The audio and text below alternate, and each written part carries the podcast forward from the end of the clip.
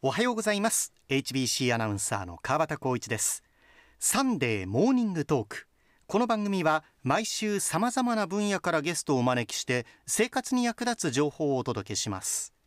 今週は武田ホールディングス株式会社代表取締役社長兼 CEO 武田幹夫さんにお越しいただきました。武田さんおはようございます。おはようございます。よろしくお願いいたします。よろしくお願いしますはじめにこの武田ホールディングスというのが主にどのような事業を運営している組織なのか教えていただけますか？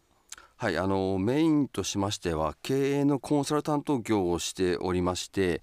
企業の事業承継となる M&A 事業を行っています。はいあの私お名刺を頂戴してですねこの武田ホールディングス株式会社武田の「だ」がカタカナというのがちょっと気になったんですけれども、はい、これは何か思いがあってなんでしょうか？はい。武田の「だ」をカタカナにした理由というのはやはりまずはこう今注目していただいたようにあの、ええ、印象に残るとインパクトに残ってもらうとそういったことでこのように命名しました。なるほど。でもう一点ですねあの、まあ、武田のだカタカナの「だ」にすることによってですね強い意思決定をするんだとやりにくいんだとそういう意味が当時あのコピーライターの方に考えてもらったんですけども、えー、そういった強い意志がカタカナの「だ」にはあるということでで武田は最後までやり抜く会社だとそういう意味を込めて、えー、武田の「だ」をカタカナの「だ」に、えー、しました。なるほど。そして今年10月で創業9周年でいろいろと業種が増えて全道にわたる規模となっているとお聞きしたんですけれども、はい、現在はどのような業種で事業展開されているんですか？はい。あのー、まあ、武田ホールディングスはですね、えー、経営のコンサルタント業を行う会社なんですけども武田グループ全体ではですね総合建設業それから不動産業保育業 IT 業およびガソリンスタンド業を展開しています。まあ、現在ですね会社は13社で構成されておりまして社員数は400名を超えております。そうですか。あのグループ会社の拠点を見ますと道内幅広い地域に点在していますが本拠地とそれから創業のきっかけというのを教えていただけますか？はいあの本拠地はですね私の出身地でもあります札幌市です。私はですね経営のコンサルタント業という業種に関係なくですね必ず経営者になるという決意をまず大学時代に固めました、はあ、まあ理由としてはですね大学受験の失敗で大きな挫折を味わったからです、うん、えー、私の高校はですね、えー、まあ、進学校でして、まあ、友人の多くがですね、まあ、北海道大学に合格する中ですね私は現役を含めて一浪してもダメ。で二浪してもダメで合計3回受験してもダメでした、うん、まあ、今となっては懐かしい思い出なんですけども、まあ、当時の私は猛烈な劣等感でいっぱいでした結局第一志望ではない大学に、えー、入ったのですけれども、まあ、2年遅れのですね私が当時一流企業に就職するという望みは持てずにですね、まあ、今後の人生を大逆転させるには、まあ、経営者となり成功するしかないと本気で、えー、考えました。まあ、決してかっこいい話ではないんですけども、まあ、それが私の経営者人生の原点であります。はあ、それでその後はどうされたんですか？えーとですね、とにかく大学時代はですね、えー、経営にまつわる書籍を読み漁りました。その中でですね会社の規模を拡大する経営手法としまして M&A に強い興味を持ちました。会社をですね大きくすればそれだけ成功者と認められるはずという考えもありましたが経営再建のですね、えー、支援を通じて M&A をしていく力をつければまさに経営のプロフェッショナルであり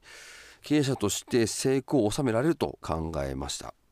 えー、さらにはですね、まあ、日本を元気にしたい、えー、活性化させていきたいという思いがありまして2014年の10月に武田ホールディングスを創業しました。あの最近では売上高も年間100億円を達成したとお聞きしました。どのような考え方でこの M&A 事業は展開されてるんですか？M&A はですね主に、え、2つの方法がありまして支配型 M&A とですね支援型 M&A というのがあるのですけども武田ホールディングスはですね支援型 M&A としてその会社を支援、サポートしてですねその会社の技術や歴史をですね、伝承して、長所を伸ばすというやり方で M&A をしております、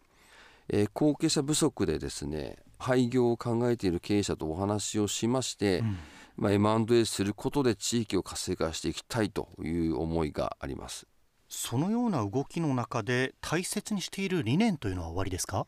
そうです。あの、まあ、当社の一番の経営理念はですね一言で言いますと諦めない心ということを大切にしてですね、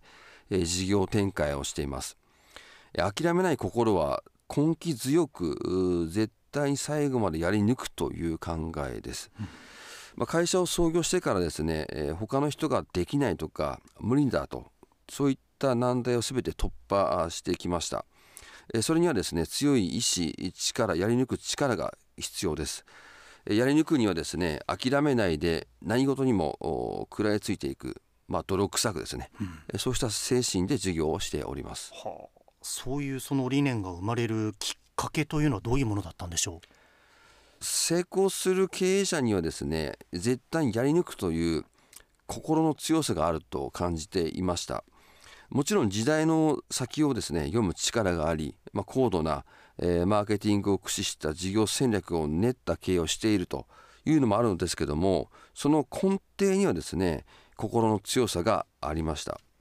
私もこれほど大変なのかと。かなり辛いですね。失敗経験をいっぱいしてきたのですけども私のその強い心を持って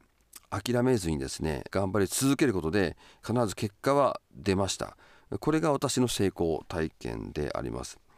だから今でもですね、えー、まあ、当社の経営ビジョンの中にはですね諦めない心という言葉を挙げています、うん最近では SDGs の取り組みも行っているとお聞きしましたけれどもそのあたりも教えていただけますか？そうですね。あの、まあ、4つの分野で目標を持っています。えー、1つ目はですね未来に夢を持てるまちづくり、えー、2つ目がですね環境への配慮、